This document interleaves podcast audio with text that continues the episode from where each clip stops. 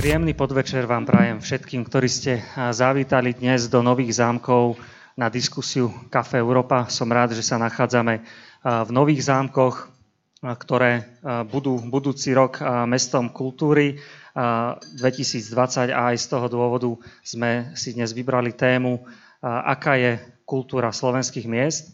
Som veľmi rád, že teda do dnešnej diskusie prizvali pozvanie naši traja hostia. Začal by som teda po najbližšej pravej ruke pani Denisa Felixová, ktorá je projektovou koordinátorkou práve tohto projektu Mesta kultúry e, Vzdušné zámky 2020. Tak vítajte. Tak ďakujem veľmi pekne za pozvanie a dobrý večer vám prajem všetkým. A vedľa nej sedí pani Helena Markusková, ktorá je riaditeľkou Galérie umenia Ernesta Zmetáka v Nových zámkoch. Dobrý deň, prajem. Príjemný dobrý večer, prajem vám všetkým. A na konci sedí pán Matúš Biščát, ktorý je riaditeľom Inštitútu kultúrnej politiky. Ide o analytický útvar, ktorý pôsobí na Ministerstve kultúry Slovenskej republiky. Dobrý deň, prajem. Dobrý večer všetkým. Ďakujem za pozvanie. Moje meno je Patrik Kováč a budem vás prevádzať touto diskusiou. Pracujem ako analytik Slovenskej spoločnosti pre zahraničnú politiku. Predtým, než sa pustíme naplno do diskusie, aby som ešte niekoľko takých technických oznamov pre vás, ktorí ste tu, ako aj ktorí nasledujete online. Iste viete, že diskusie Kafe Európa sú interaktívne, to znamená, máte možnosť zapojiť sa svojimi otázkami, komentármi, či už vy tu na mieste, alebo aj vy, ktorí nasledujete online, môžete na to využiť jednak aplikáciu Slido, máme tu projekto, projektor, čiže tam môžete písať svoje otázky a hlasovať o otázkach, ktoré už boli položené. My ich potom budeme zohľadňovať alebo takisto vy, ktorí ste tu, sa môžete prihlásiť a, tradičným spôsobom položiť svoju otázku.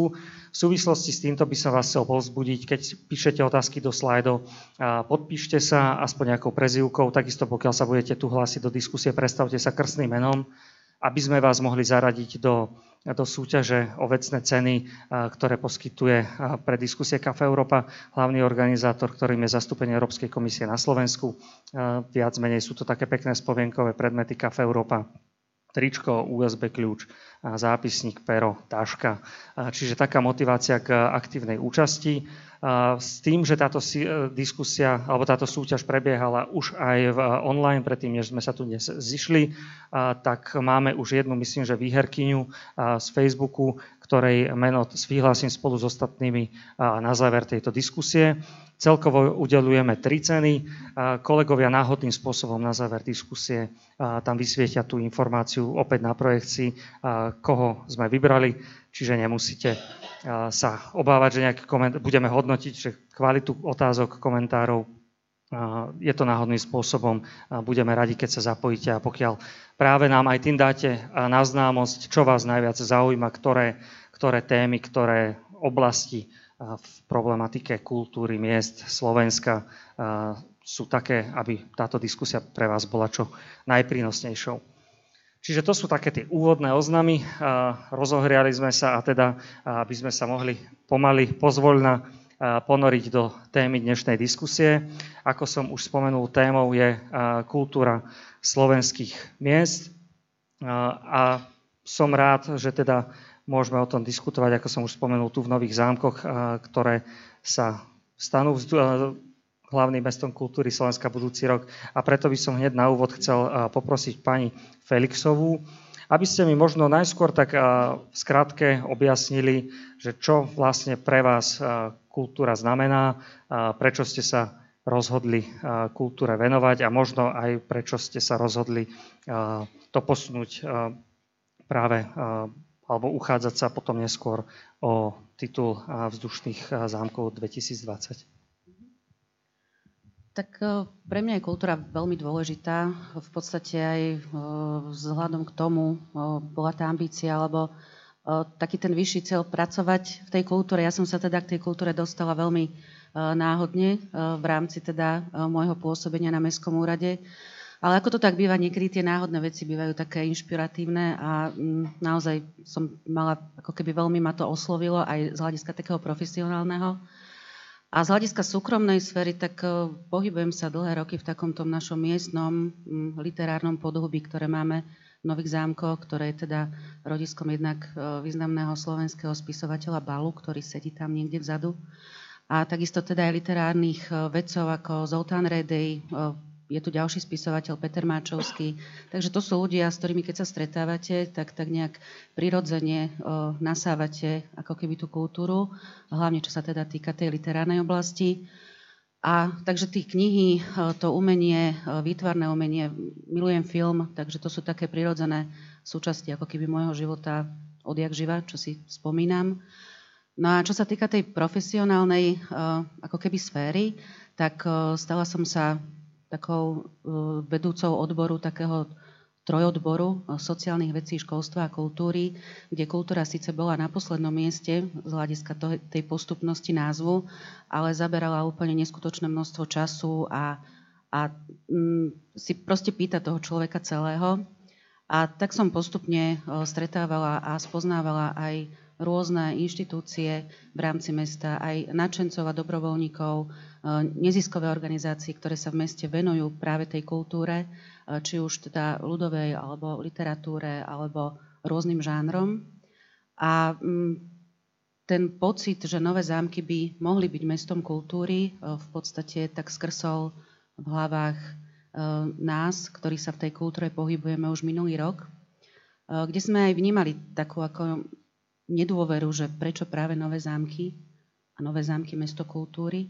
Ale tak sme to skúsili v tom prvom ročníku a myslím si, že sme skončili na veľmi tesnom druhom mieste za Banskou šťavnicou, ktorá mala určitú výhodu. Jednak Banská šťavnica má krásne kulisy, je etablovaným miestom rôznych aj neštandardných kultúrnych podujatí.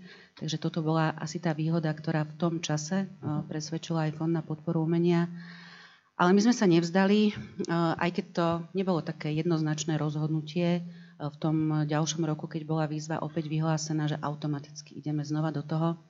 Dokonca si myslím, že to bolo rozhodnutie ešte oveľa ťažšie ako v tom prvom roku, kde už máte takú väčšiu zodpovednosť, že na jednej strane áno, vidíte, že to mesto na to má, tí ľudia, ktorí pracujú v tej kultúre, na to majú, ale predsa je to taká, taká zodpovednosť. No ale dali sme sa na to a ja som veľmi rada, že v tomto roku sme Fond na podporu umenia našim programom presvedčili a ten titul na rok 2020 získali práve Nové zámky.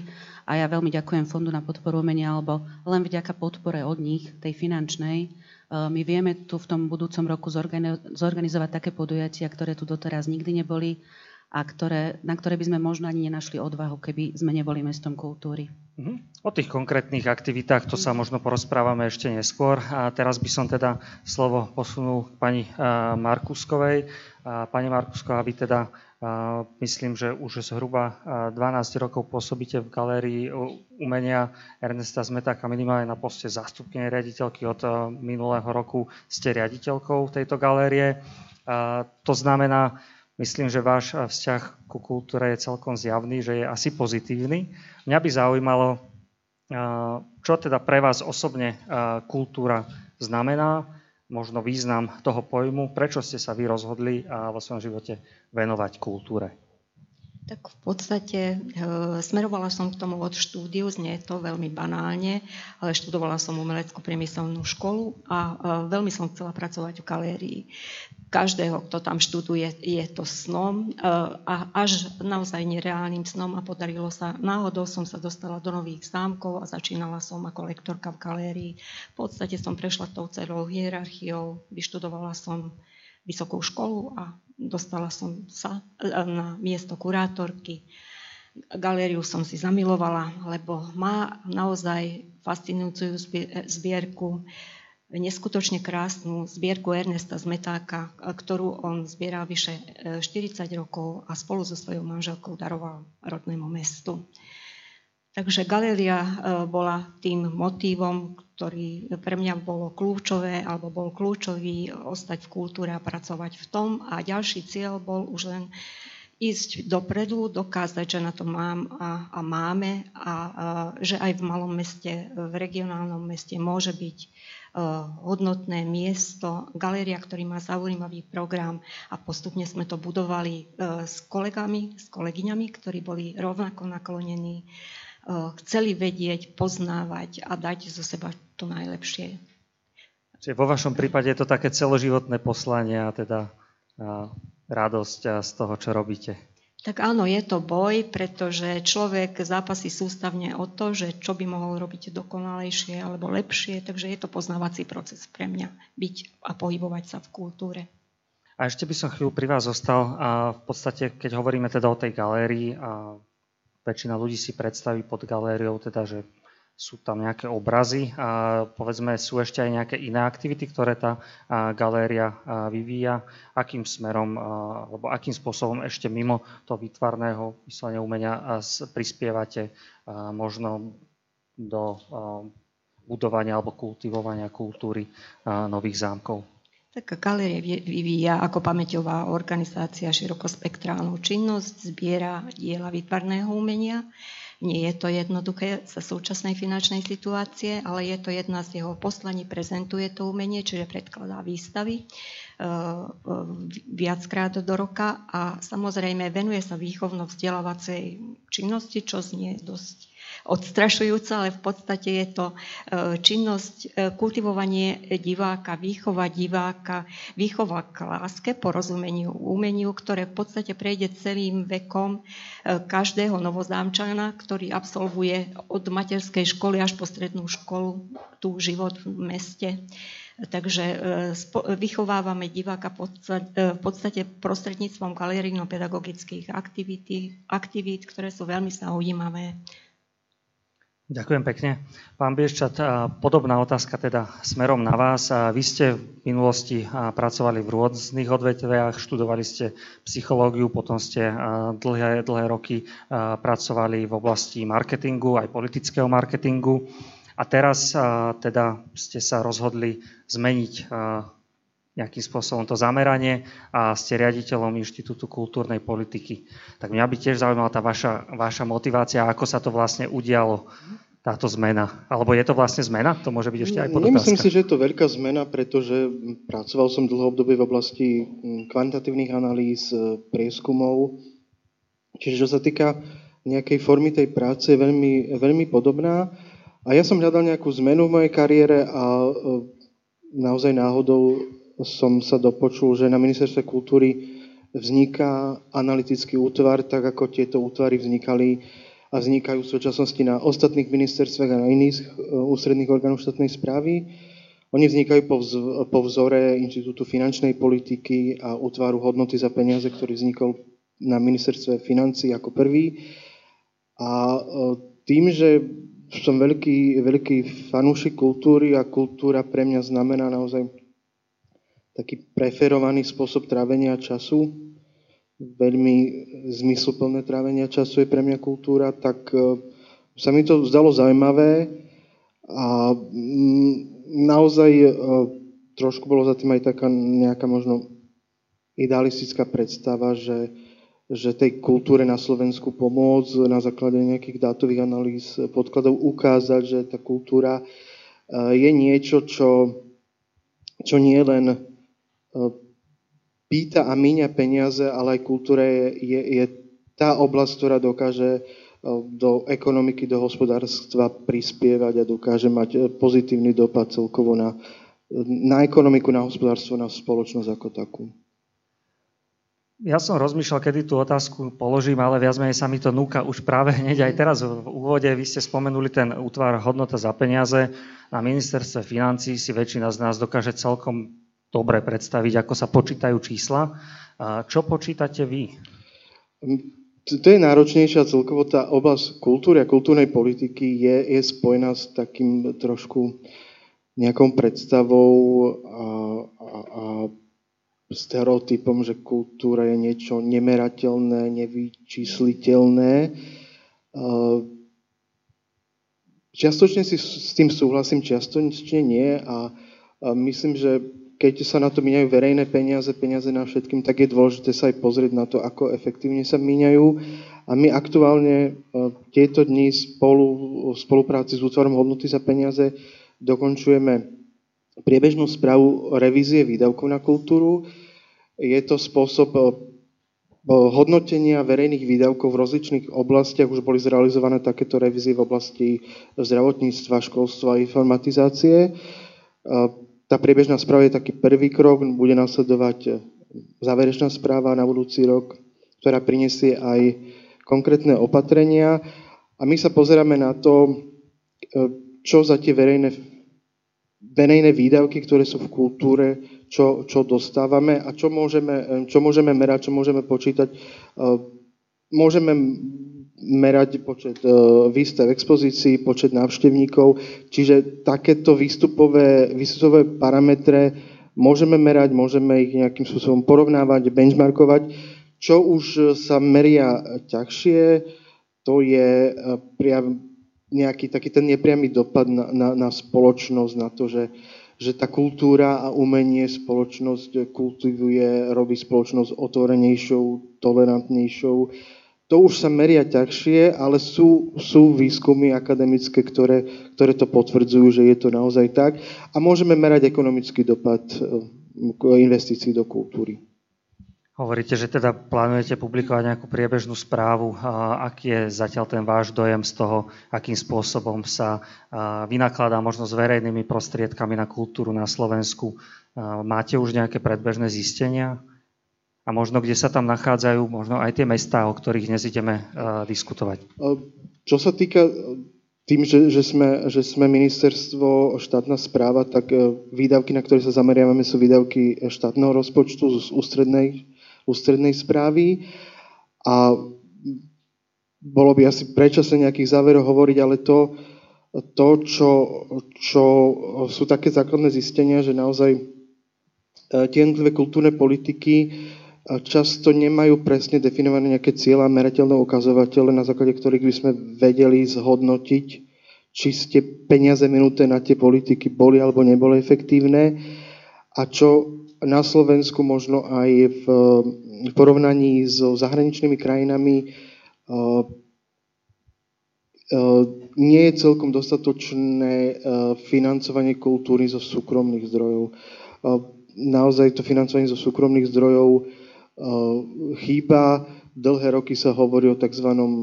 zákone sponzoringu, kde by financie zo súkromných zdrojov priniesli pre toho prispievateľa nejak, nejakú výhodu či nejakú fiskálnu inú. To je, Jasné. to je Čiže to už sú také konkrétne, konkrétne veci, možno k tým financiám sa ešte dostaneme trochu neskôr, no ja by som to možno ešte teraz rád vrátil trochu aj do toho, že začali sme tu práve spomínať pojmy kultúra, umenie, tí, ktorí sledujú Kafe Európu, vedia, že zhruba pred rokom sme mali diskusiu najmä o divadlách na Slovensku, o kultúre.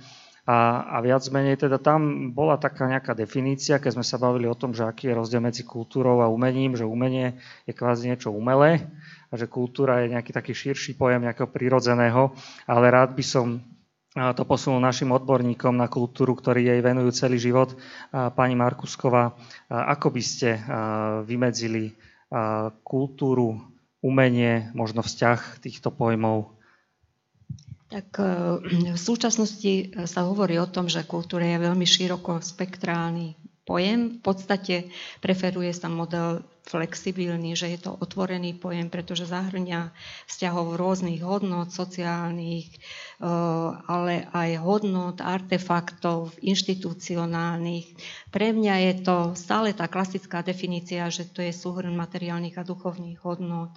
Je to hodnotová centrická záležitosť, je to výsledok ľudskej činnosti umenie je špecifická oblasť. Je to oblasť sebarealizácie človeka, je to, je to oblasť výnimočnej sebarealizácie s originálnym výsledkom, neopakovateľný, jedinečný, ktorý má prínos pre ľudstvo alebo kolektív alebo krajinu. Skrátka, tie pojmy a striktné definície veľmi ťažko sa tvoria a teraz e, rada by som citovala jedného českého klasika Milana Knížaka, keď, ho, keď sa ho opýtala Dorota Sadovská v jednej ankete, že čo robí umenie umením, tak odpovedal, že rámy, sokle a projektory. Takže to sa, e, to sa vzťahuje na výtvarné umenie, ale bola to veľmi frapantná, duchaplná odpoveď. Pani Felixová, chceli by ste azda niečo doplniť k tejto definícii, alebo ako sa teda vy pozeráte na, na kultúru a prípadne to môžeme teda aj posunúť ďalej, že čo, v čom vnímate, že na čo nám vlastne tá kultúra je? Ako ja si myslím, že k tejto definície niečo doplniť. ako z hľadiska teda um, pojmového. pojmového, áno. A ja ako vnímam kultúru, ja ju vnímam ako prostriedok, a v podstate posunúť sa niekam ďalej. A to umenie, ako, ja to tak nejak striktne nerozlišujem ako kultúru a umenie. V podstate asi sa pohybujem v rámci tej kultúry, v rámci toho umenia.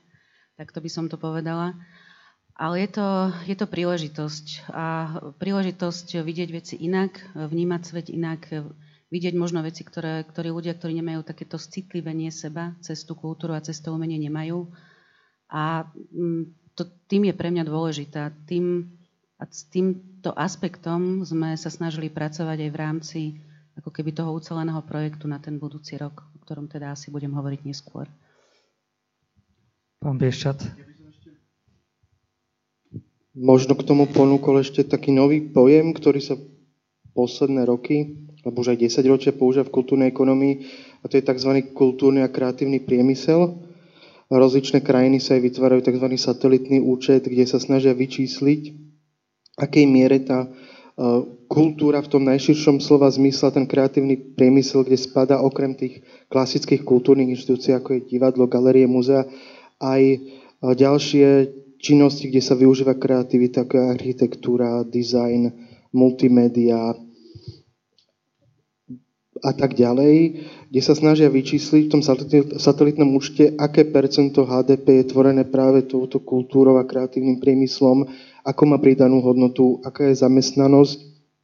A tento satelitný účet v experimentálnej prevádzke bežia na Slovensku a budúci rok, na začiatku budúceho roka, by mala začať ostrá prevádzka a mali by byť zverejnené aj prvé údaje z tohto satelitného účtu, kde naozaj tiež to môže slúžiť ako argument toho, že naozaj tá kultúra, kreatívny priemysel je dôležitá súčasť nášho hospodárstva a má, má dopad pozitívne na naše hospodárstvo. No, toto, toto ma aj práve zaujíma, pretože ľudia často akoby hovoria o kultúre, umení, že to je akoby niečo, čo je nejaký luxus, že to si môžeme dovoliť, keď už máme čo najedené, už sme najedení, netečie nám do domu, tak vtedy môžeme sa venovať kultúre. Na druhej strane čoraz viac aj v nejakých teda takýchto presne analytických výstupoch sa nachádza aj ten argument, že vlastne tá kultúra práve môže byť zdrojom toho hospodárskeho rastu zlepšenia v podstate stavu spoločnosti a zlepšenia života ľudí vo finále. Tak možno by ma zaujímalo, pani Felixová, vy sa ku ktorej z týchto dvoch možno protipolov alebo pozícií viac prikláňate? Je kultúra luxus alebo je kultúra nejaký základ pre, pre zlepšovanie veci? Tak kultúra ako môže byť luxusom. Niektoré kultúrne podujatia si nemôžu dovoliť všetci. A práve snahou aj nás bolo ako keby priblížiť tú kultúru čo najširšiemu spektru divákov. A tie obmedzenia môžu byť nielen teda finančné, ale aj iné. Ako napríklad niekto, kto má nejaký handicap, nevie sa dostať niekam na tú kultúru alebo má, nemá odvahu tam ísť sám napríklad. Ale ja kultúru vnímam, a hlavne pre nové zámky, v podstate ako príležitosť. To znamená, nie je to, nemala by byť luxusom, robíme všetko preto, aby nebola luxusom. A je, je to príležitosť. Mne sa veľmi páčilo vo vašom takom tom statuse, kde vás predstavovali v rámci dnešného večera, že vyhľadávate takú kultúrnu turistiku. A práve tu vidím taký priestor a taký potenciál nových zámkov, že nové zámky by mohli byť mesto, ktoré by bolo vyhľadávané aj práve kvôli tejto kultúrnej turistike, lebo my sme žiaľ mesto, ktoré v podstate tie kultúrne pamiatky veľmi nemá, alebo sme prešli komplexným bombardovaním a často, keď nás porovnávate vizuálne s inými mestami, tak eh, pôsobíme inak. A, ale je tu ten priestor, práve ten priestor, ktorý ovplyvní aj aj tých iných v rámci teda toho hospodárstva, keď už hovoríme o ňom, čo sa týka jednak reštaurácie, hotelov, iných prevádzok, služieb. Takže určite to má vplyv, má to veľmi výrazný vplyv a je to príležitosť pre nás, aby nás objavili, aby nás objavilo Slovensko, A vzhľadom na veľmi výhodnú polohu v rámci mapy a veľmi dobré spojenie do nových zámkov, verím tomu, že aj, aj zahraničie blízke.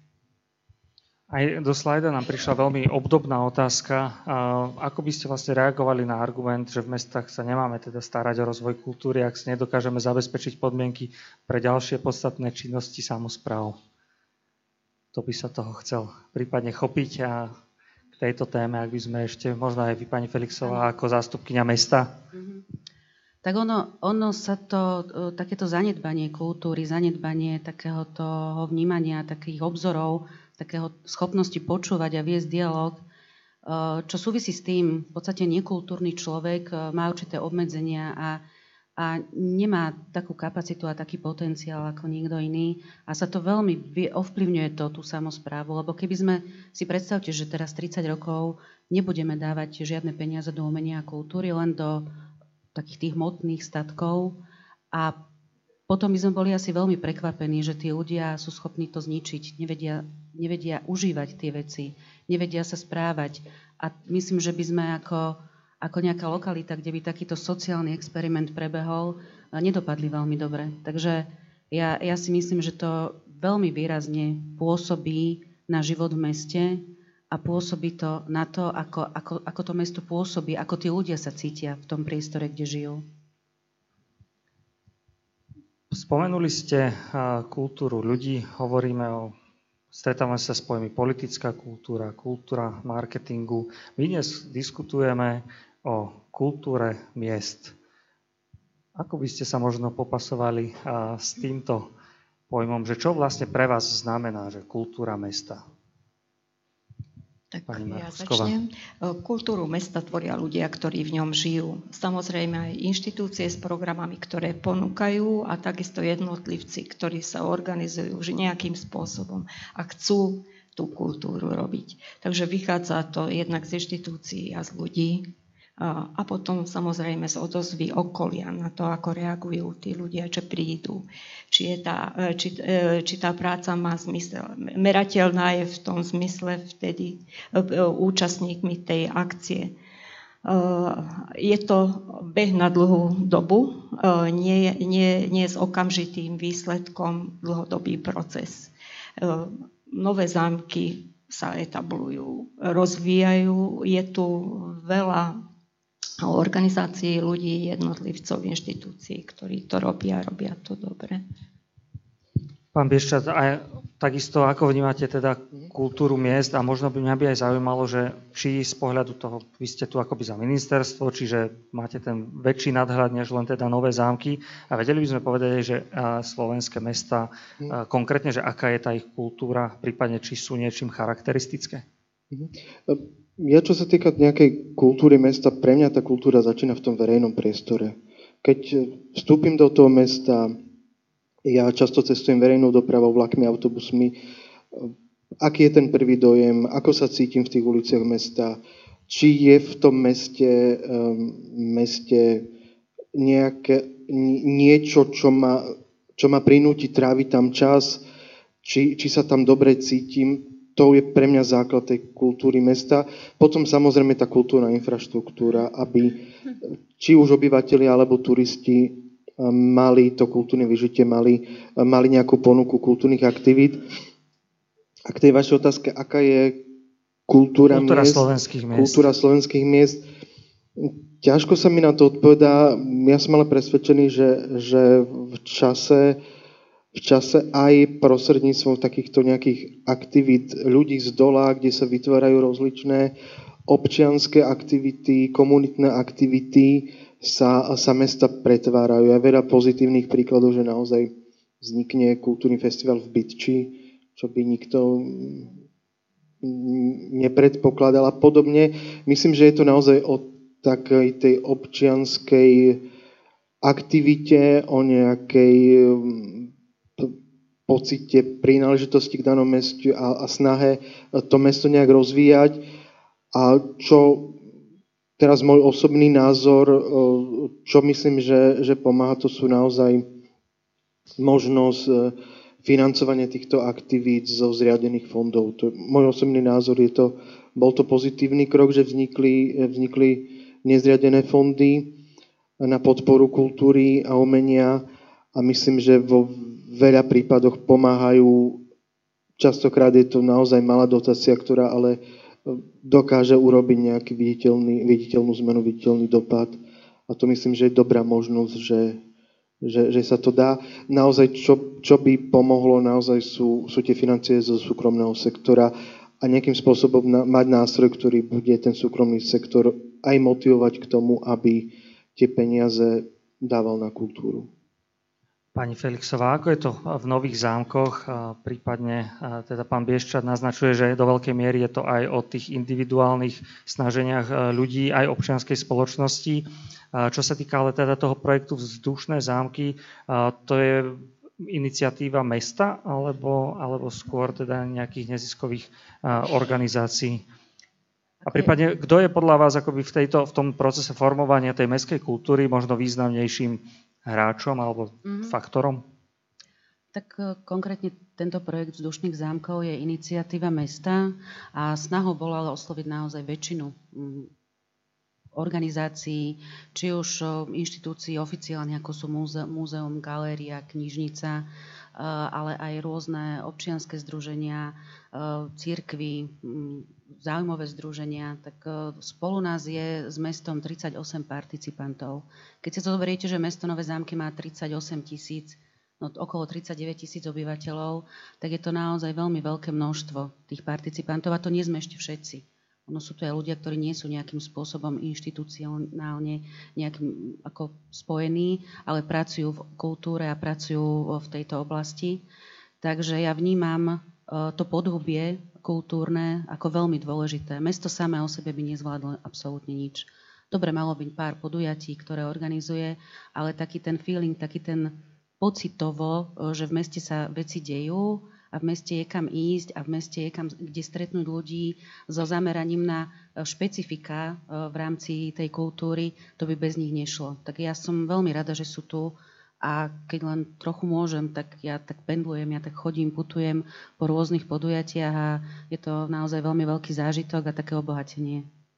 A myslíte si, že teda tie súčasné možnosti pre, pre slovenské mesta sú akoby dostatočné, pre, pokiaľ teda je takáto nejaká iniciatíva ľudí jednak na meste a existuje nejaká základná fungujúca občianská alebo umelecká komunita. Dá sa to na Slovensku? Alebo ako vlastne uspieť? Možno aj to je tá otázka. Tak v podstate, keď sa tak obzriem tých 5 rokov dozadu, čo sa pohybujem v rámci tejto oblasti, tak nám sa vďaka aj audiovizuálnemu fondu podarilo zrekonštruovať kino, e, amfiteáter. Vďaka Fondu na podporu umenia tu máme úžasné festivaly. Práve tu oproti mne sedie Lacko Dráfy, kde tento rok oslávili 25. výročie e, v podstate aj Zlatého levíka, čo je e, taký súbor a takisto aj detského folklórneho festivalu, na ktorý v ostatných rokoch pravidelne získavame peniaze z Fondu na podporu umenia. Takže Fond na podporu umenia, audiovizuálny fond, jednoznačne bez nich by to nešlo lebo aj keď nedajú, teda dajú určité percento tých finančných prostriedkov, ale predsa len už je to taký dobrý základ, s ktorým my vieme ako keby počítať v rámci toho rozpočtu. E, samozrejme, mesto v rámci e, dotačných schém poskytuje finančné prostriedky aj na kultúru. To znamená, mesto dáva dotácie na kultúru e, týmto organizáciám, ktoré sa kultúre venujú. A teraz máme taký nový model v tomto e, roku 2019, kde sme začali realizovať participatívny rozpočet, kde tiež je priestor získať určité finančné prostriedky, dokonca aj tým, ktorí nemajú žiadne e, občianske združenie alebo nemajú nejakú právnu subjektivitu. Takže je ten priestor vytvorený už aj takýmto spôsobom. A ja napríklad, čo ste vraveli o tých podnikateľskej sfére a subjektoch, áno, veľmi chýba ten zákon. Neskutočne chýba, lebo to, to je ďalšia taká trasa, také smerovanie, že my obiehame tých sponzorov, snažíme sa dohodnúť na spolupráci, keď už aj nie finančnej, aspoň materiálnej, ale ten zákon by neskutočne pomohol ale vďaka a v čom za... teda spočíva dnes ten problém? Mm-hmm. Že prečo sa tí sponzory nemôžu alebo nechcú? Môžu, môžu, ale neodrazí sa to v nejakom finančnom benefite v rámci daňových priznaní. To znamená, že nie majú to ako odpočítateľnú položku v určitých percentách. Takže toto je problém. Ale chvála Bohu, my v Nových zámkoch máme takých osvietených partnerov z toho súkromného sektora. Napríklad tento týždeň sa mi stalo, my tu máme taký festival Jazz Blues Jamboree, ktorý bude 14. 15. novembra o dva týždne a kde tiež hľadáme sponzorov, aby sme teda ho vedeli stále na vyššiu a vyššiu umeleckú úroveň dostať.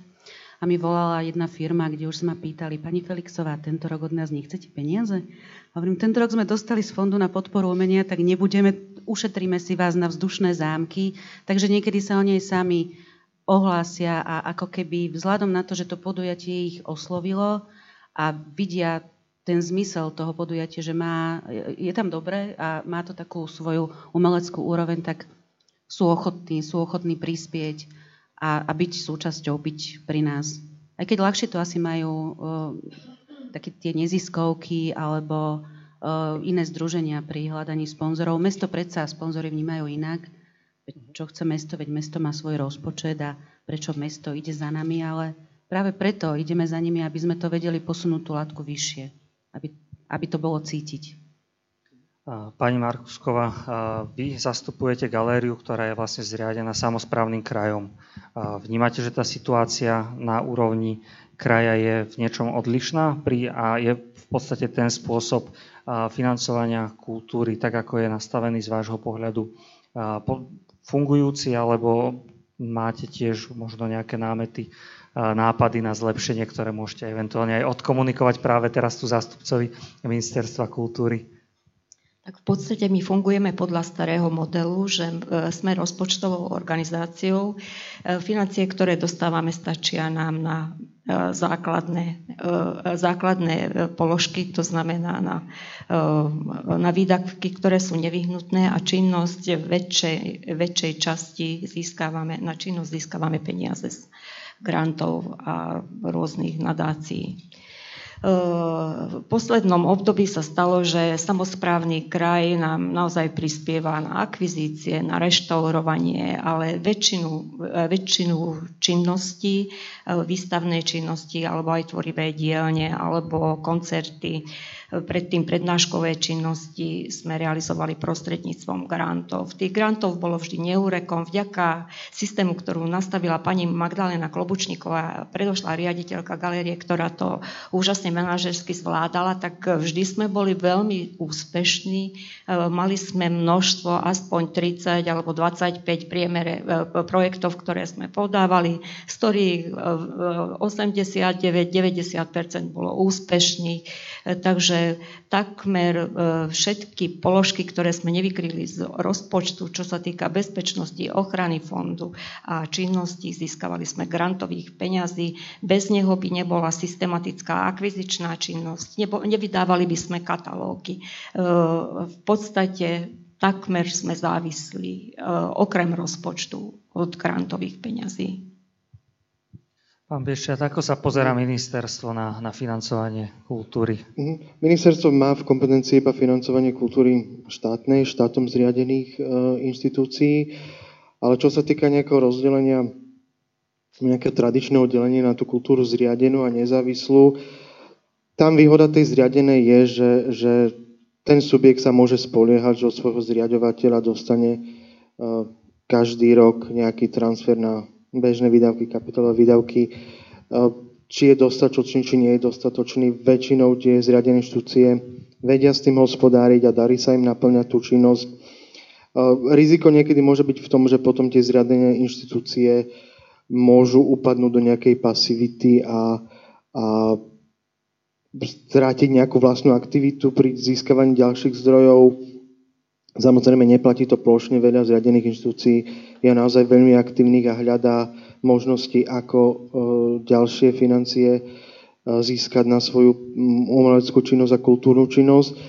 Ale čo mne sa páči práve na tom projekte Mesto kultúry, je to, že je to taká koordinovaná, spoločná, spoločný projekt aj zriadených a nezávislých inštitúcií. A myslím si, že naozaj tá budúcnosť v tých mestách je vytvárať nejaké Ehm, networky, vzájomne sa ehm, koordinovať a vytvoriť ten synergický efekt, aby sa z jednotlivých tých inštitúcií sa navzájom sa podporovali a rozvíjali a takouto spoluprácou spoločne budovali tú nejakú atmosféru v meste a rozvíjali kultúru v meste. A možno povedať, že alebo existuje nejaký trend v tom presúvaní alebo toho pomeru, že koľko prostriedkov ide na zriadené a, a nezriadené uh, inštitúcie alebo projekty? Tým, že, tým, že uh, tie fondy uh, ako Fond na podporu umenia, Kult Minor a Audiovizuálny fond v čase uh, tie alokované prostriedky rastú, tak sa dostáva do tej nezávislej kultúry veľmi, mal, veľmi pomaly, ale dostáva sa viac peňazí práve z týchto fondov. Dobre, ja ďakujem pekne za, za tieto odpovede. Ja by som sa možno teraz už práve posunul aj bližšie k tomu projektu konkrétnemu, ktorý tu už tak trochu obchádzame, a teda vzdušné zámky 2020. Takže pani Felixová, asi otázka je smerom najmä na vás. Povedali sme už v úvode, že ste sa uchádzali o projekt už minulý rok, ale teda vyhrala to Banská šťavnica.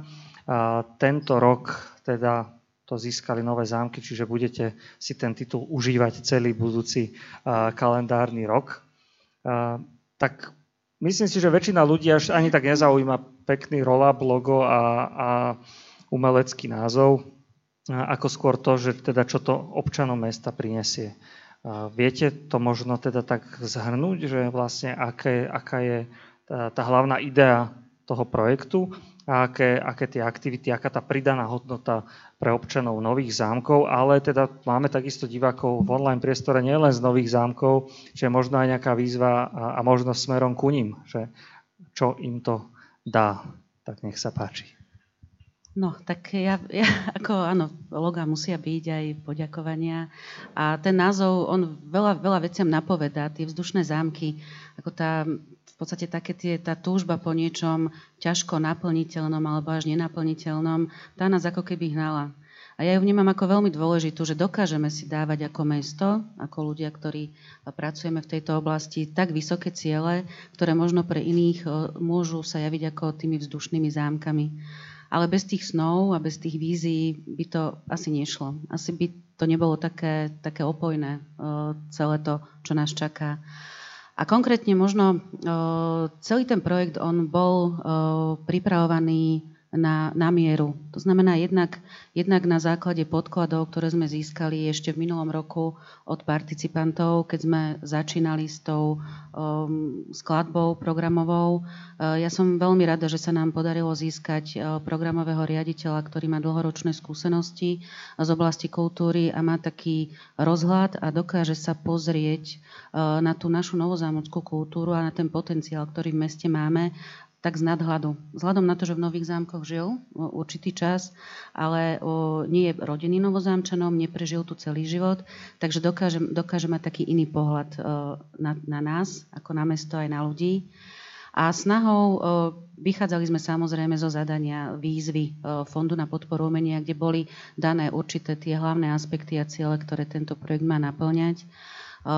A našou snahou bol zahrnúť také projekty a programy, ktoré doteraz v meste absentovali, e, neboli súčasťou takou pravidelnou. E, snažili sme sa zakomponovať do toho programu e, veci klasické, aj avantgardné, jednak teda tvorené profesionálnymi umelcami, ale jednak aj nadšencami, ktorí v tej kultúre pracujú, mladými ľuďmi, deťmi, ktorí ešte nie sú tí profesionáli.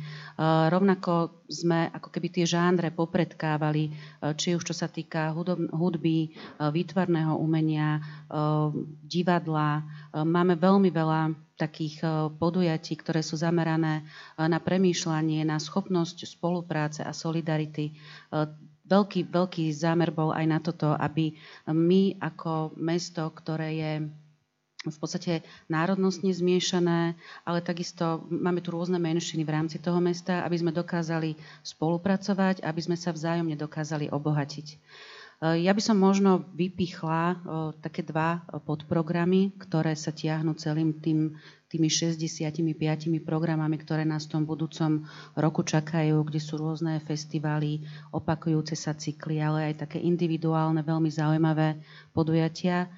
tak snahou bolo ako keby oživiť ten, to mesto a je tam taký podprogram, ktorý sa volá Kultúrna akupunktúra, kde bolo snahou vytiahnuť tú kultúru a to umenie z tých inštitúcií a z takých tých klasických miest, kde sa kultúra kde za kultúrou chodíme a vyťahnuť ju na netradičné miesta, jednak do ulic, jednak do vestibulov čížiakov, na železničnú stanicu a takýmto spôsobom aj hľadať toho nového diváka.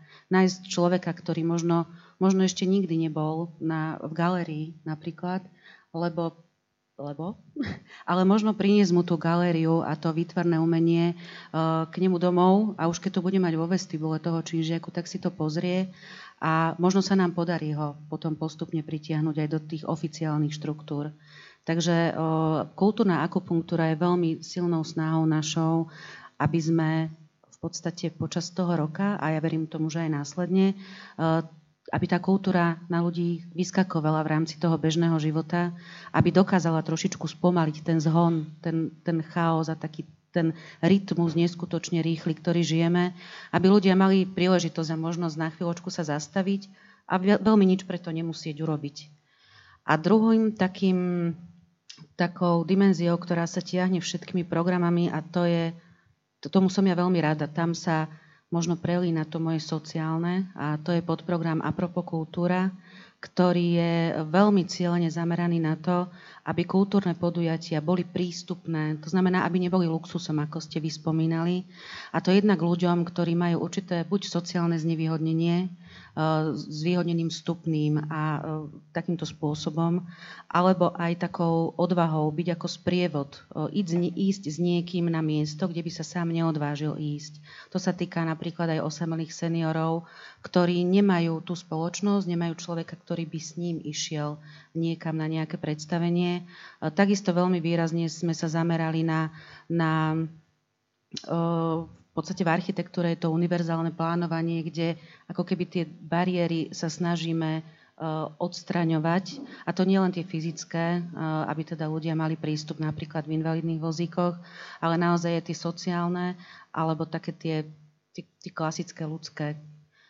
A preto budeme sa snažiť aj, e, máme v Nových zámkoch veľmi silnú komunitu nepočujúcich, takže niektoré programy, ktoré, kde to bude mať ako zmysel, budú aj tlmočené priamo do uh, posunkovej reči a chceli by sme naozaj, aby tento, tento aspekt bol taký výrazný, aby sme ponúkli tú kultúru čo najširšiemu spektru divákov. Moritz sa veľmi konkrétne pýta cez slajdo, čo by ste prípadnému návštevníkovi odporúčali budúci rok počas vzdušných zámkov naštíviť, kedy sa prísť pozrieť do nových zámkov. Predpokladám, že nejaký harmonogram ste museli do projektu prikladať. No určite by som ho pozvala hneď na úvod, kde teda v rámci programu Zámky odomknuté naštartujeme celý ten rok a to bude 23. januára 2020 v Cisársko-kráľovskej historickej jazdiarni, kde bude mať možnosť vidieť práve taký ten uh, ako keby prierez toho, čo nás v budúcnosti čaká v tom budúcom roku. Uh, v súčasnosti pripravujeme internetovú stránku vzdušných zámkov, kde už čo chvíľa budú konkrétne dátumy, aj konkrétne podujatia. Ale ja by som možno, uh, že čo je také zaujímavé, tak uh, určite by som tak vypichla uh, možno 0. ročník festivalu, ktorý má rovnomený názov ako naše vzdušné zámky, takže vzdušné zámky, ktorý bude venovaný knižnej ilustrácii a animácii, kde teda bude priestor pre, pre spoznávanie, bude to hlavne pre deti a mládež, neviem teda koľko rokov má náš pýtajúci sa, ale možno má deti a mládež doma, ktorý bude teda zameraný na knižnú ilustráciu a animáciu a bude popredkávaný množstvom workshopov a takých tých praktických súčastí a budeme sa snažiť priblížiť tento magický svet deťom. A možno ešte ďalší festival, ktorý by som vyzdvihla, je festival Menora, ktorý bude v podstate, je pomenovaný po sedem ramenom svietniku židovskom, kde bude trvať 7 dní a bude veľmi špeciálnym takým priblížením aktuálnej uh, scény, jednak teda čo sa týka židovskej a izraelskej. A tiež budú tam také, také drobnostky, ktoré ľudí veríme, že zaujmú. Bude tam napríklad rýchlo kurz hebrejštiny, kde sa budú môcť e, naučiť aspoň základy. E, budú tam množstvo e, prednášok, hudobných predstavení, divadelných predstavení.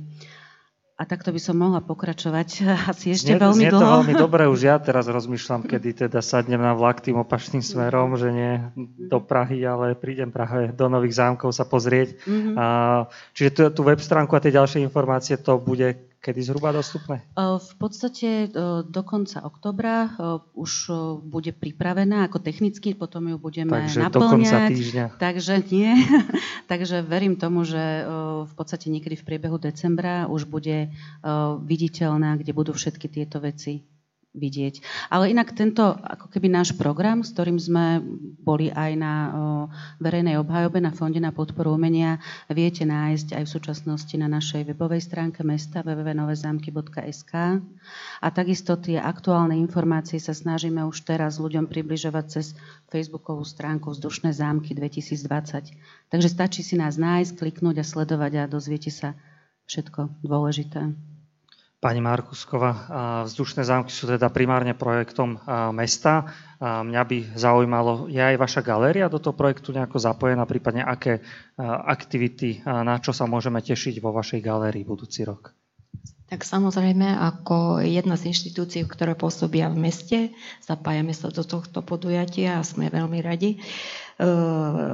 Predstavíme výstavu zo zmetákovej zbierky Anglická grafika alebo grafika britských ostrovov. Je to súbor doteraz neprezentovaných grafík, ktorý spracováva kolega Martin Šugár, ktorý sa venuje starému umeniu a v podstate poskytne prierez touto, e, touto zbierkou, ktorá patrí medzi najúcelenejšie na Slovensku. Takže je to európsky rozmer, aj, aj veľký kultúrny prínos v rámci tohto projektu. E, druhá významná výstava bude e, výstava Láslova Fejera, ktorý patrí medzi medzinárodne uznávané osobnosti maďarskej scény, ktorá sa etablovala v 80 rokoch, je nositeľom Mukačiho ceny a Košutovej ceny, účastníkom Benátskej bienále, takže poskytneme prierez jeho aktuálnou tvorbou, ktorá bude veľmi atraktívna eh, divácky aj, aj tematicky. Samozrejme eh, finalistov a na Softlitera, pretože v jednom období sme pravidelne eh, prinášali E, prehliadky autorských čítaní a v tomto duchu teraz budeme mať možnosť predstaviť finalistov Anna Softlitera. Pán Bieščat, mám pocit, že ste chceli aj vyreagovať. A už som to povedal, práve na tom projekte Mesto kultúry, alebo hlavné mesto kultúry páči to, že je to taká koordinácia tých rozličných aktérov v danom meste. A myslím, že to je naozaj veľký, veľká výhoda, jednak, že sa naozaj spoznajú a že takto spoločne ponúknutým obyvateľom, prípadne aj turistom naozaj, naozaj bohatý kultúrny program. Ja by som len e, pripomenul, že e, Ministerstvo kultúry v súčasnosti pripravuje výzvu na Európske hlavné mesto kultúry, ktorá by mala byť zverejnená do konca roka. Takže tam bude opäť, opäť príležitosť pre slovenské mestá kde už sa bavíme o tých, o tých investíciách radovo, radovo vyšších. Myslím, že, že Košice, ktoré už absolvovali tento projekt, z toho ťažia doteraz a tam im v roku 2013 13, a tam im to pomohlo. Naozaj tam sú aj tie kapitálové výdavky na, na opravu a vytvorenie kultúrnej infraštruktúry, čiže to je opäť priestor pre slovenské mesta, aby, aby využili e, tento projekt a naozaj pomohli rozvoju kultúry vo svojom meste. Ja sa teraz obracam smerom aj k nášmu obecenstvu, keďže už zhruba dve tretiny dnešnej diskusie máme za sebou. Rád by som vám ponúkol priestor zapojiť sa s vlastnou otázkou, komentárom, príspevkom. Nemusíte sa hambiť, kľudne na mňa zamávajte. Vidím teda tu pani. Ja by som poprosil vás, pán Biešča, dáno ten mikrofón a posunieme dozadu, ak vás môžem poprosiť predstaviť sa krstným menom. Ja som Beata a veľa ľudí, ako pozerám vôkol, a možno pozná, sú to naši bývalí študenti gymnazisti, čo som veľmi rada tomuto stretnutiu, aj Milan Grieč, môj bývalý študent, aj súčasný. No a ja, moja otázka ani nie je tak otázkou, ale skôr takou myšlienkou, že na gymnáziu učím slovenský jazyk, literatúru a výtvarnú výchovu, umenia, kultúru. Čiže v mojom predmete sú dva umelecké aspekty vlastne toho celkového, okrem hudby, do ktorej sa nie, že nemiešam, ale zatiaľ som nemala možnosť so študentmi sa zúčastniť nejakého takého večera alebo ja neviem, podujatia, ako bola, kedy bývali výchovné koncerty, ktoré by trošku pozbudilo to ich kultúrne povedomie. A Nechcem teda zo široka rozprávať, ale aj pani riaditeľka Klobučníková, aj pani e, terajšia riaditeľka Markusková a iní proste predstavitelia kultúrnych inštitúcií v meste Nových zámkoch ma veľmi dobre poznajú, lebo môj záber umelecký, ako vychovávať to kultúrne povedomie v našich deťoch je naozaj dlhoročné a teda pevné a nepopustím z toho, lebo ja hovorím za kultúra pre mladých ľudí alebo umenie je duševná potrava, čiže tá empatia a citlivosť alebo to, ako sa deti naučia postupne správať jeden k druhému, určite závisí aj od toho umeleckého povedomia, lebo nás robí citlivejšími. A taká moja myšlienka aj na pani Felixovú je uh, trošku prepojiť, ja neviem, všetky tieto projekty uh, s um, životom na škole. Uh, ak tým konkrétnym doobedným, čiže nie po obede, lebo ja keď nosím deti do galérie a sú to naozaj z inteligentných rodín, alebo nechcem, neviem teda, ako priblížiť proste tú rodinnú stránku s tým, s tým aktuálnym a živým kultúrnym životom v našom meste, čiže mnohé deti nemajú návyk sa nejako proste mm, oboznámiť s tým umením v našom meste, lebo rodičia ich nezoberú ani do galérie, ani do divadla, nemajú čas, prostriedky na to majú, ale ten priestor je tam naozaj malý, takže ja vidím veľkú šancu v školách alebo v tých vzdelávacích inštitúciách, že by sme vedeli prepojiť a pomôcť vychovať si vlastne toho aj umelecky zdatného alebo vnímajúceho empatického diváka, takže veľkú perspektívu vidím v týchto školách, takže chcela som sa spýtať alebo takú myšlienku vnúknúť, že či sa počíta s takýmto nejakým projektom. Ďakujem. Určite áno, my, my na vás myslíme aj v rámci tohto projektu Vzdušné zámky lebo sú tam určité podujatia, ktoré sú, ako keby majú také dva aspekty. Jednak je ten večerný, ale robíme ako keby dve edície, že robíme aj takú tú dennú práve kvôli tomu, aby ste sa vedeli zúčastniť vy v rámci škôl. Ja možno spomeniem Máme tu Evičku, ona bude mať kino Nostalgia, kde teda budú to také spomienky na rôznych velikánov v rámci kinematografie slovenskej, československej. Takže tam plánuje tiež s predstaveniami aj v rámci dobednejších hodín.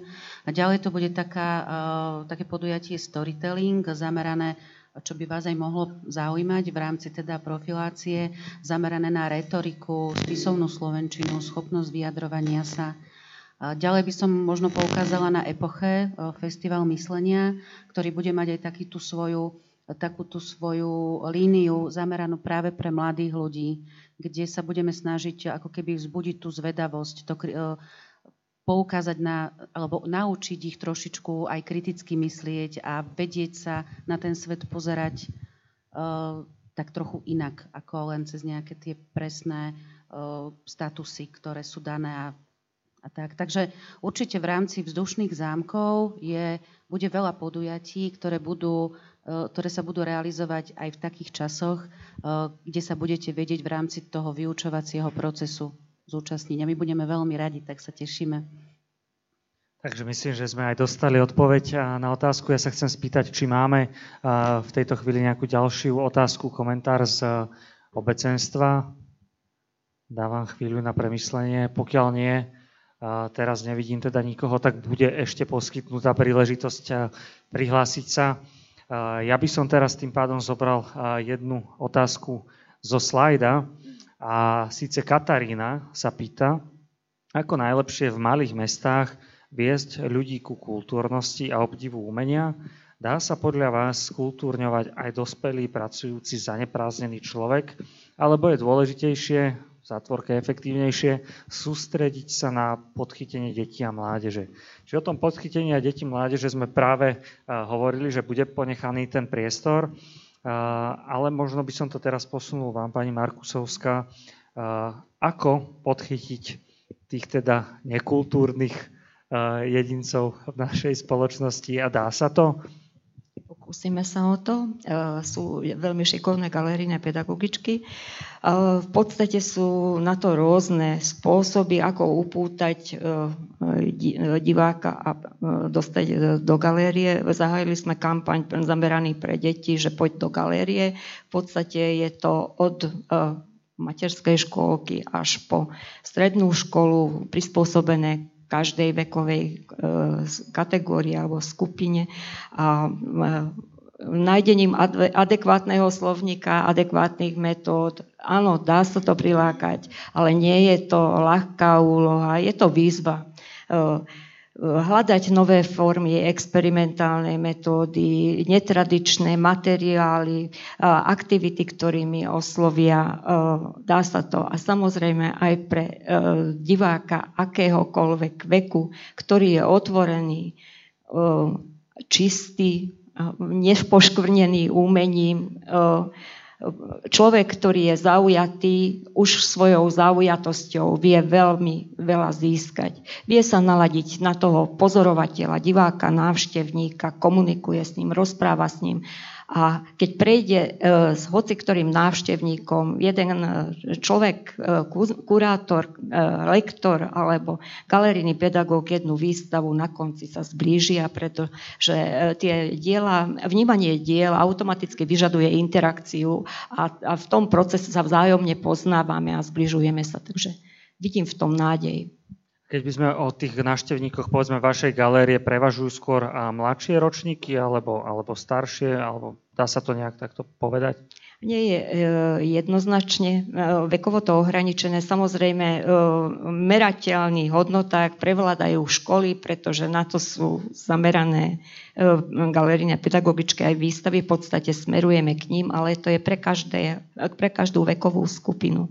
Máme veľmi intenzívnu návštevnosť zo, zo strany seniorov prichádzajú ľudia, ktorí sú zo, z nových zámkov a priznávajú sa, že e, prvýkrát som tu, prečo som tu ešte nebol, prečo o tom neviem.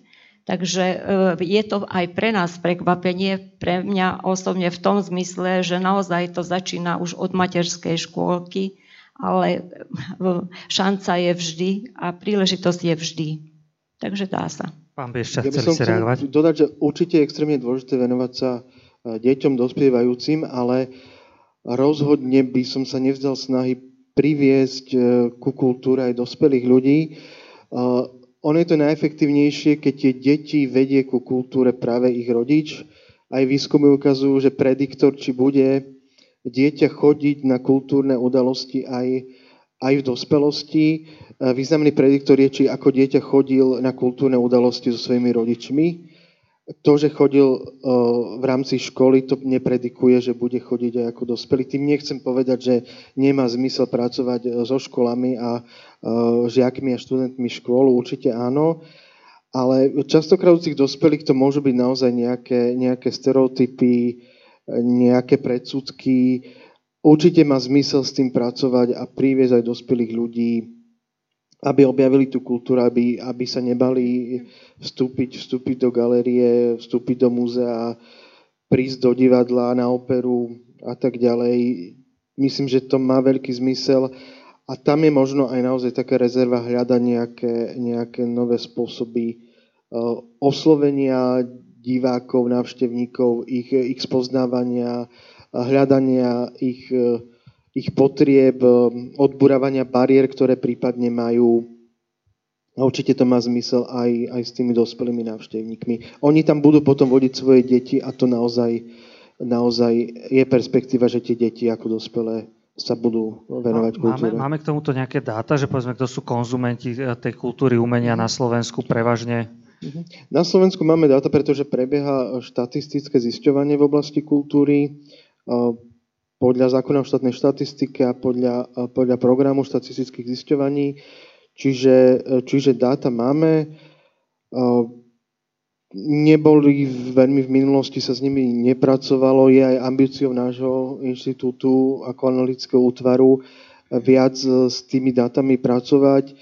A ja by som aj vyzval všetkých, tých, všetkých organizátorov, aj možno aj vás, aby ste s nejakým spôsobom aj vyhodnocovali e, dopad tých vašich aktivít, e, aby ste spoznali, kto bol, kto bol to vaše e, publikum, koho sa vám podarilo osloviť, zistiť, čo boli tie faktory, vďaka ktorým sa podarilo osloviť, či získavate iba naozaj tých tradičných návštevníkov, ktorí by prišli na akékoľvek organizované kultúrne podujatie, alebo sa vám darí týmito novými projektami, často inovatívnymi, ako ste spomenuli, že snažíte sa zvýšiť tú dostupnosť, ísť priamo medzi ľudí, naozaj si potom aj overiť, či, či sa to podarilo, či ste boli v tom úspešní a z toho sa poučiť pre budúcnosť, z toho vyvodiť závery a na základe toho potom aj pripraviť tú ponuku a hľadať to, čo sú tie potreby ľudí v meste, a čo sú tie prípadné bariéry, prečo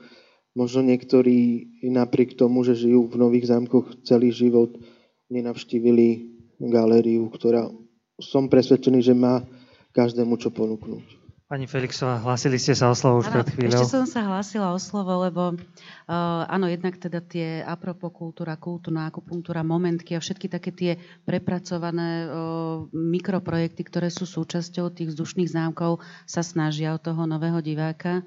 Ale ja veľmi veľa vsádzam v tomto dňaš, našom dnešnom pretechnizovanom svete, uh, kde teda veľa informácií je v rámci Facebooku a Google a internetu Spolieham sa na to, že na tú silu 38 participantov. Lebo to už je naozaj veľmi veľká komunita. To keď si zoberiete v tomto meste, keď je 38 spoločenstiev a ja vnímam opakovanie ako veľmi silné takúto, takéto ústne podanie. To znamená, prídem, ja pozvem osobne vás a ja poviem, poď so mnou, veď ideme si pozrieť toto, hoci sám by on nikdy nešiel, aj by videl ten plagát na tom Facebooku, aj tak by nešiel, ale možno taká, bude taká snaha vrátiť sa k takému tomu tradičnému, ústnemu, osobnému pozvaniu a takému nabudeniu a vzájomnému takému povzbudzovaniu sa nás všetkých z tých 38, ktorí sme súčasťou a ja som veľmi rada, že ste tu dnes so mnou. Ďakujem veľmi pekne, lebo to sú mnohí uh, zástupcovia participantov, ktorí tu dnes sedia. Pani Markusková, aj vy ste sa hlásili o slovo. Áno, ja som len chcela dodať, že našim cieľom je, uh, je nedosiahnutelný sen získať čo najviac divákov v produktívnom veku. Veková kategória medzi 30 a 50, prípadne 60 je málo, veľmi atraktívna pre kultúrne inštitúcie. Oni pracujú, nemajú čas, starajú sa o rodinu, takže našim cieľom je ich získať. Takže príďte. Takže konkrétna výzva, možno aj k našim divákom, kde práve väčšina našich divákov je práve v tomto produktívnom veku, takže pevne verím, že časť tejto cieľovej skupiny oslovíme. Ja by som sa rád ešte spýtal smerom teda k účastníkom a teda aj k hosťom na dnešnom podujatí, či máte nejakú otázku alebo komentár, možno aj skúsenosť, o ktorú by ste sa chceli s nami podeliť pri presadzovaní kultúry alebo pri pri, priláka, pri nejakým lákaní, vábení ľudí ku kultúre, už som sa trochu zamotal, ale zatiaľ stále ruky hore nevidím. Takže by sme sa posunuli možno ešte k niektorým z tých tém, ktoré, ktoré som aj ja mal v nejakom našom zámere dnešného podujatia. Keďže sme aj diskusiou Kafe Európa, ten európsky rozmer sme radi, pokiaľ sa v tej diskusii nájde tiež. A už sme čiastočne spomenuli to projekt Európskeho hlavného mesta kultúry, ktorým sa Košice stali v roku 2013 a že teda to môže byť pridaná hodnota pre, pre mesto. Pán Bieščat, myslíte si, že aj iné slovenské mesta ako Košice majú šancu uspieť, povedzme, v takomto súboji. A v minulosti vieme, že boli hlavnými mestami kultúry takisto Marseille a rôzne. Je to celoeurópska súťaž a možno aj otázka, viete si predstaviť, že by aj mesto ako Nové zámky sa mohlo uchádzať o tento prestížny celoeurópsky titul? Musím sa priznať, že úplne presne nepoznám tie podmienky.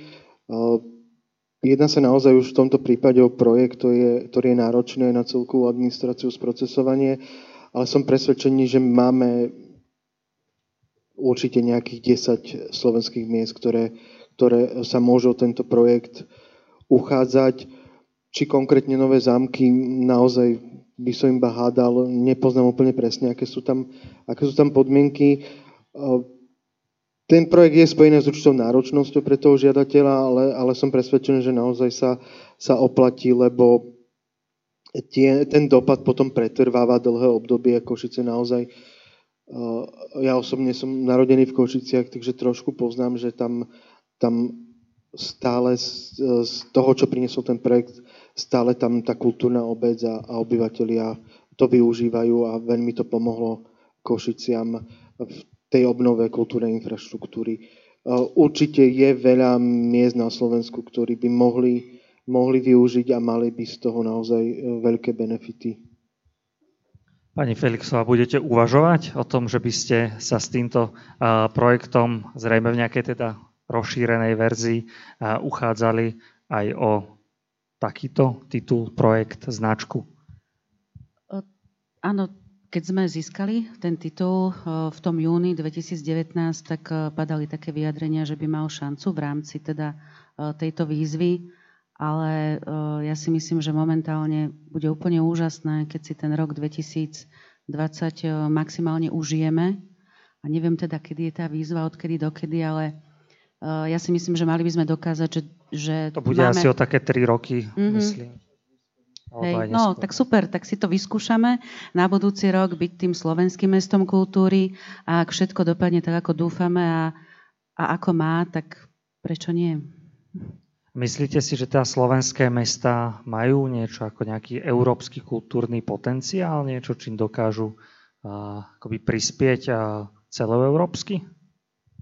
Tak určite áno. Uh, určite áno tak každé mesto, viete, nemôžeme paušalizovať teraz v rámci teda Slovenska, ale každé mesto má to svoje, čo môže byť zaujímavé, čím môže prispieť. Jednak môžu to byť kultúrne pamiatky, môže to byť prírodná scenéria, môžu to byť práve aktivity, ktoré sa v tom meste dejú, takže určite áno. Ako, myslím, že máme šancu zaujať aj návštevníka z Európskej únie. Určite tie slovenské mesta nikdy nebudú konkurovať mestám ako je Viedeň, e, Paríž, Rím a podobne, ale myslím, že keď, e, keď si uvedomia, v čom je ich potenciál a keď e, ho dokážu ponúknuť, tak myslím, že, že vedia sa stať unikátnym. Napríklad mesto Banská Štiavnica, myslím, že, že každého návštevníka nejakým spôsobom očari, lebo je, je tak unikátne tou svojou polohou, architektúrou, históriou, že, že naozaj e, má potenciál zaujať aj, aj skúseného turistu, ktorý už videl veľa rozličných miest. A myslím, že taký potenciál je vo viacerých mestách na Slovensku.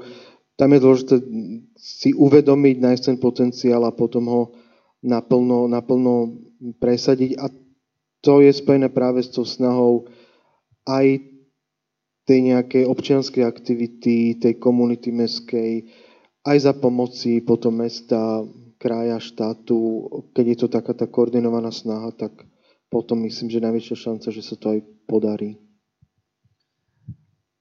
Trochu sme sa dostali do a, takej roviny, vlastne, kedy začín, začíname hodnotiť akoby nejakú kvalitu alebo schopnosť výtlak jednak a, mesta. A máme tu takisto otázku od, od Morica v, v slajde, ktorý sa a, pýta konkrétne na to, že ako, vlastne akým spôsobom dokážeme odlišiť kvalitnú kultúru od braku. A ja by som to a, možno posunul aj vám, pani Markusovská, keďže sa venujete práve výtvarnému umeniu, ktoré je, poviem, veľmi často, by som povedal, často zosmiešňované v niektorých kruhoch, že jednoducho dnes už hoci čo sa namaluje, tak je to obrovské umenie, sa predávajú obrazy za veľké peniaze. Vy ste tomu zasvetili svoj celý profesijný život, tak mňa by zaujímal teda ten váš pohľad, ako možno v tom výtvarnom umení a možno aj plošne, možno tam nájdeme nejaké spoločné kritéria, akým spôsobom dokážeme hodnotiť a nachádzať kvalitnú, kvalitné umenie, kvalitnú kultúru ne, ne, nedokážem jednoducho e, teraz e, vyjadriť slovami, čo je kvalita, lebo kvalita prípada mi momentálne ako pocitová záležitosť, ktorá má rôzne atribúty. E, znamená, že remeselná zručnosť, silná myšlienka, umenie, povedané slovami Jura Meliša, že to je silné umenie, ktoré ťa prefacká. Takže údernosť, e, sila myšlienky, originalita, ale musím povedať, že tieto pojmy dnes už neplatia e, pretože e, aj gič sa môže súčas, stať súčasnou, súčasťou umenia, keď, keď sa odstupom interpretuje. Takže tie väzby sú ťažko rozlíšiteľné a presne definovateľné. Ne, ne, ne, nezahlbím sa do toho. Momentálne neviem poskytnúť na to presnú, vecnú, trefnú definíciu, ktorý objasní podstatu problému. V podstate je to vec estetikou. E, odborník rozlíši kvalitu, ale e, nikto neprezradí ako. Čiže nejaká taká životná skúsenosť a, a ten pocit je to, čo u vás povedzme rozhoduje, keď riešite to, že čo sa dostane povedzme do vašej galérie? Tak teraz je to, uh, áno, spätná väzba naspäť. Uh, v podstate existujú kritéria na to, čo je považované za hodnotné umenie, ale uh, teoretici umenia sa vyjadrujú tak, že hodnota je vždy vec konsenzu. Ako sa k tomu tá daná oblasť postaví. Takže asi toľko. Pani Felixová, vy ako vnímate kvalitu umenia, kultúry? Posudzujete to nejak? Máte, teda pracujete na odbore kultúry, teda okrem sociálneho školstva. A to znamená, ste aj v tej nejakej výkonnej pozícii, kde musíte sa potýkať s tým, že nejakým spôsobom riešite možno nejaké kultúrne projekty, a umelecké aktivity. A máte nejaký spôsob, a akým rozlišujete, čo je to kvalitné a čo je menej kvalitné? Dokážete to nejakým spôsobom? Tak v podstate v čase, keď som mala na starosti tieto veci, lebo ako som vám spomínala, ten odbor kultúry e, našťastie už je odčlenený, takže máme ďalšie posily v, v osobe novej vedúcej. Ale v, určite to bolo pre mňa dôležité, e, aby to mesto, lebo ja som vždy vnímala to mesto ako e, toho objednávateľa tých podujatí, ktorý ponúkne to, čo nie je ponúkané tými komerčnými agentúrami. To znamená, bol, bol tam akože taký, ten, taký zámer, aby bolo ponúkané mestom to, čo nie je bežne dostupné. A ja ako osobne, tak v podstate je to veľmi subjektívne. Je to subjektívne vnímanie, aj čo sa týka výtvarného umenia. Nie som odborník, nie som študovaný človek v oblasti umenia, takže ja tak cítim, čo na mne zanechá tú stopu, čo ma prefacká a to mi robí dobre a to vyhľadávam, takže tak. Pán Bieščat, my sme v podstate v úvode diskusie trochu začali hovoriť o tom, že ako, ako merať tú kultúru. Dokážeme nejako, teda, alebo váš inštitút snaží sa tento aspekt, lebo vy ste hovorili skôr o tých návštevnostiach, že to sú nejaké teda pomer toho, koľko ľudí možno zasiahne podujatie a podobne ako tento aspekt prefackania pretaviť možno do, do nejakých analytických očí? To je práve ten aspekt, ktorý je naozaj veľmi subjektívny a sú veľké diskusie o tom, ako merať kvalitu kultúry, či to vôbec je možné, či sa to dá. To nie je naša ambícia na našom inštitúte. Naozaj to je vec, ktorá, ktorá sa týka um, konzistorikov, kurátorov podobne, ktorí vedia možno odborne, aj keď naozaj asi všetci budeme súhlasiť, že to bude často veľmi subjektívna vec hodnotiť tú kvalitu. Ale čo napríklad vieme, vieme merať a hodnotiť je kvalita služieb kultúrnych inštitúcií, nakoľko naozaj možno pracujú na tej dostupnosti, aký ponúkajú servis svojim návštevníkom, ako sa im snažia priblížiť a podobne. Čiže nejaká kvalita kultúrnych e, inštitúcií vo vzťahu k služieb, službám pre verejnosť určite áno. A potom, ak by bol nejaký koncenzus s tou odbornou verejnosťou, nájsť nejaké merateľné ukazovatele kvality, či už nejaký ohlas alebo medzinárodný ohlas. Viem si to predstaviť, ale to je myslím vec, ktorá by stále mohla byť spochybnená a je to, bolo by to veľmi subjektívne. Dobre, ja by som dal ešte raz priestor dnes naposledy nášmu obecenstvu a zapojiť sa tým tradičným spôsobom a zdvihnutím ruky, ale keďže stále, stále ruky nevidím, tak by som sa posunul asi k takej poslednej sade, sade otázok k téme, ktorú, ktorú sme si na dnes pripravili a viac menej súvisí taktiež s tou otázkou, ktorá má momentálne najviac hlasov v slajde. A teda hovoríme o problematike sociálneho napätia. Anonym sa pýta, či dokážeme umením, prípadne teda kultúrou, zmierňovať sociálne napätie na Slovensku.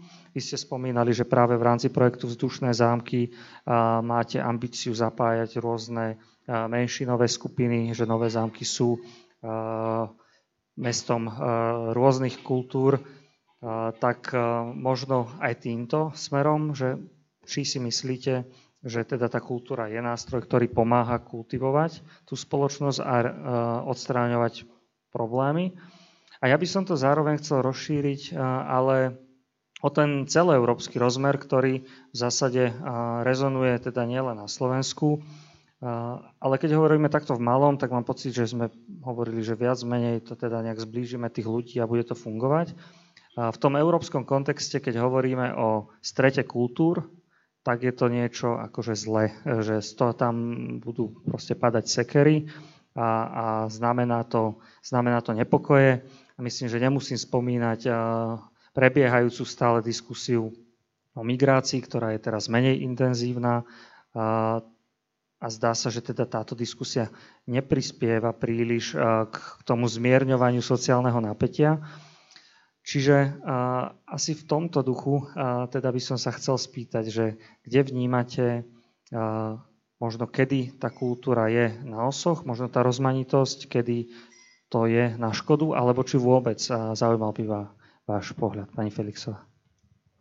Tak určite našou snahou bude uh, zmierňovať alebo zjemňovať takéto nejaké napätie sociálne, uh, či už z hľadiska rôznych kultúr alebo národností. A snahou bude spoznať sa, spoznávať sa. A si myslím, že to môžeme tak preniesť aj nielen v rámci nových zámkov, ale v rámci takého širšieho kontextu, že ono, od čoho sa obávame, je toho, čo nepoznáme.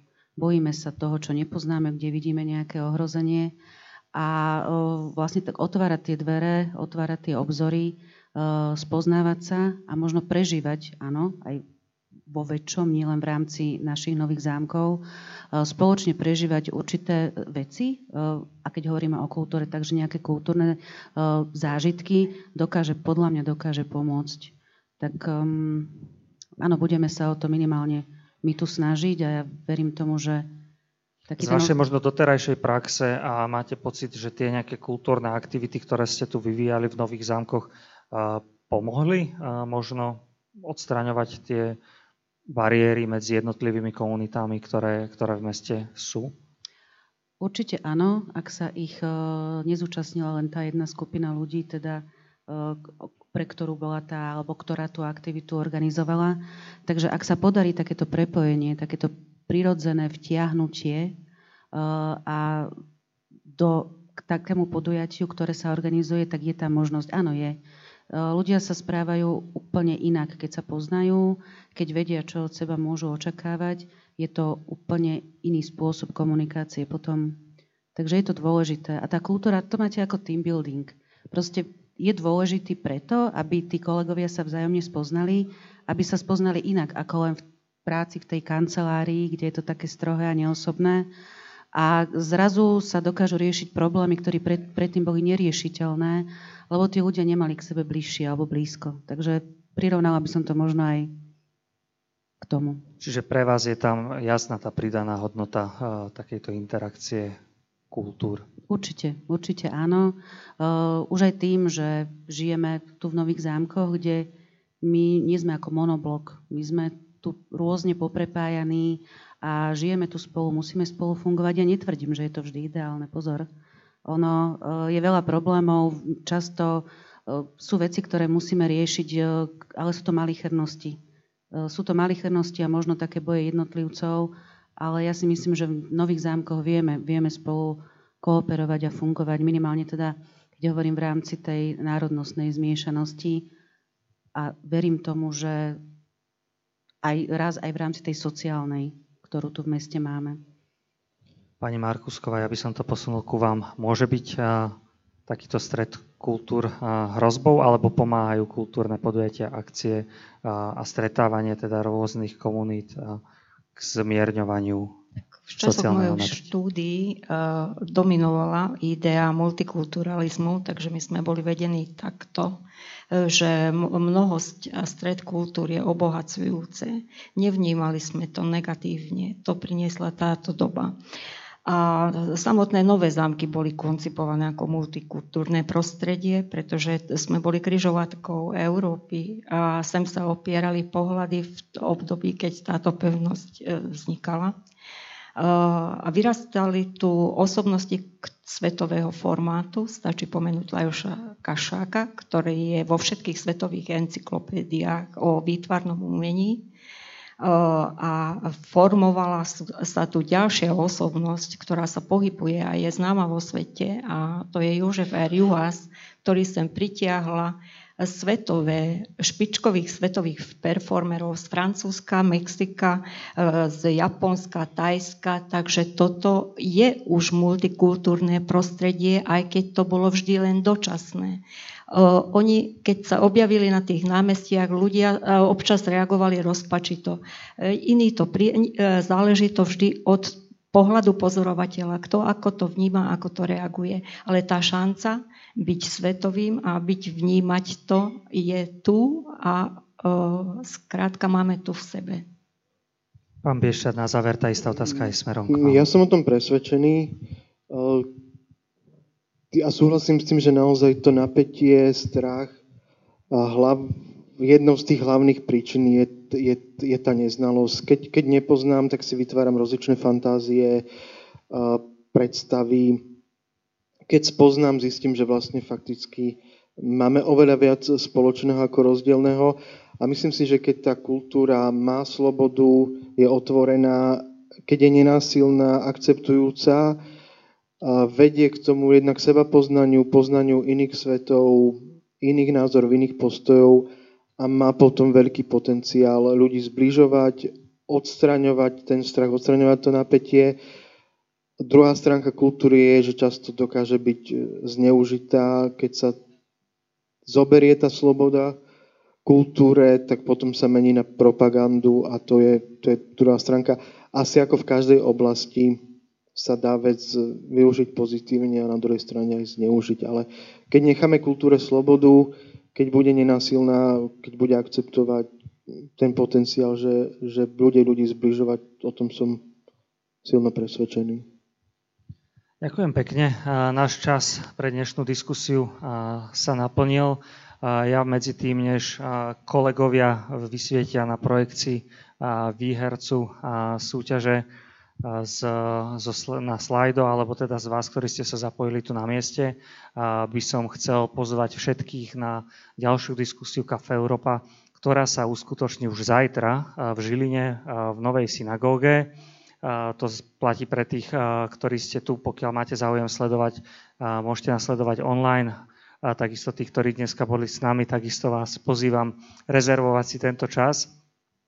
Zároveň, teda zajtra, nepovedal som tému, diskutovať budeme na otázku obrany európskej a síce problematika, že či je Európa schopná reagovať na nové preteky v zbrojení, čiže z úplne iného súdka, ako sme diskutovali dnes, ale práve to aj tým sú diskusie Kafe Európa zaujímavé.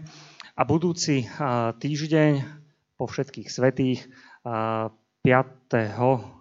ak sa nemýlim, v útorok budúci týždeň v Bratislave diskutujeme na tému vpád Turecka do Sýrie a aké to môže mať pre nás dôsledky. Takže budeme radi, pokiaľ, pokiaľ sa nemôžete aj zúčastniť osobne, aby ste, aby ste prišli a, a poza, zapojili sa do diskusie cez internet online.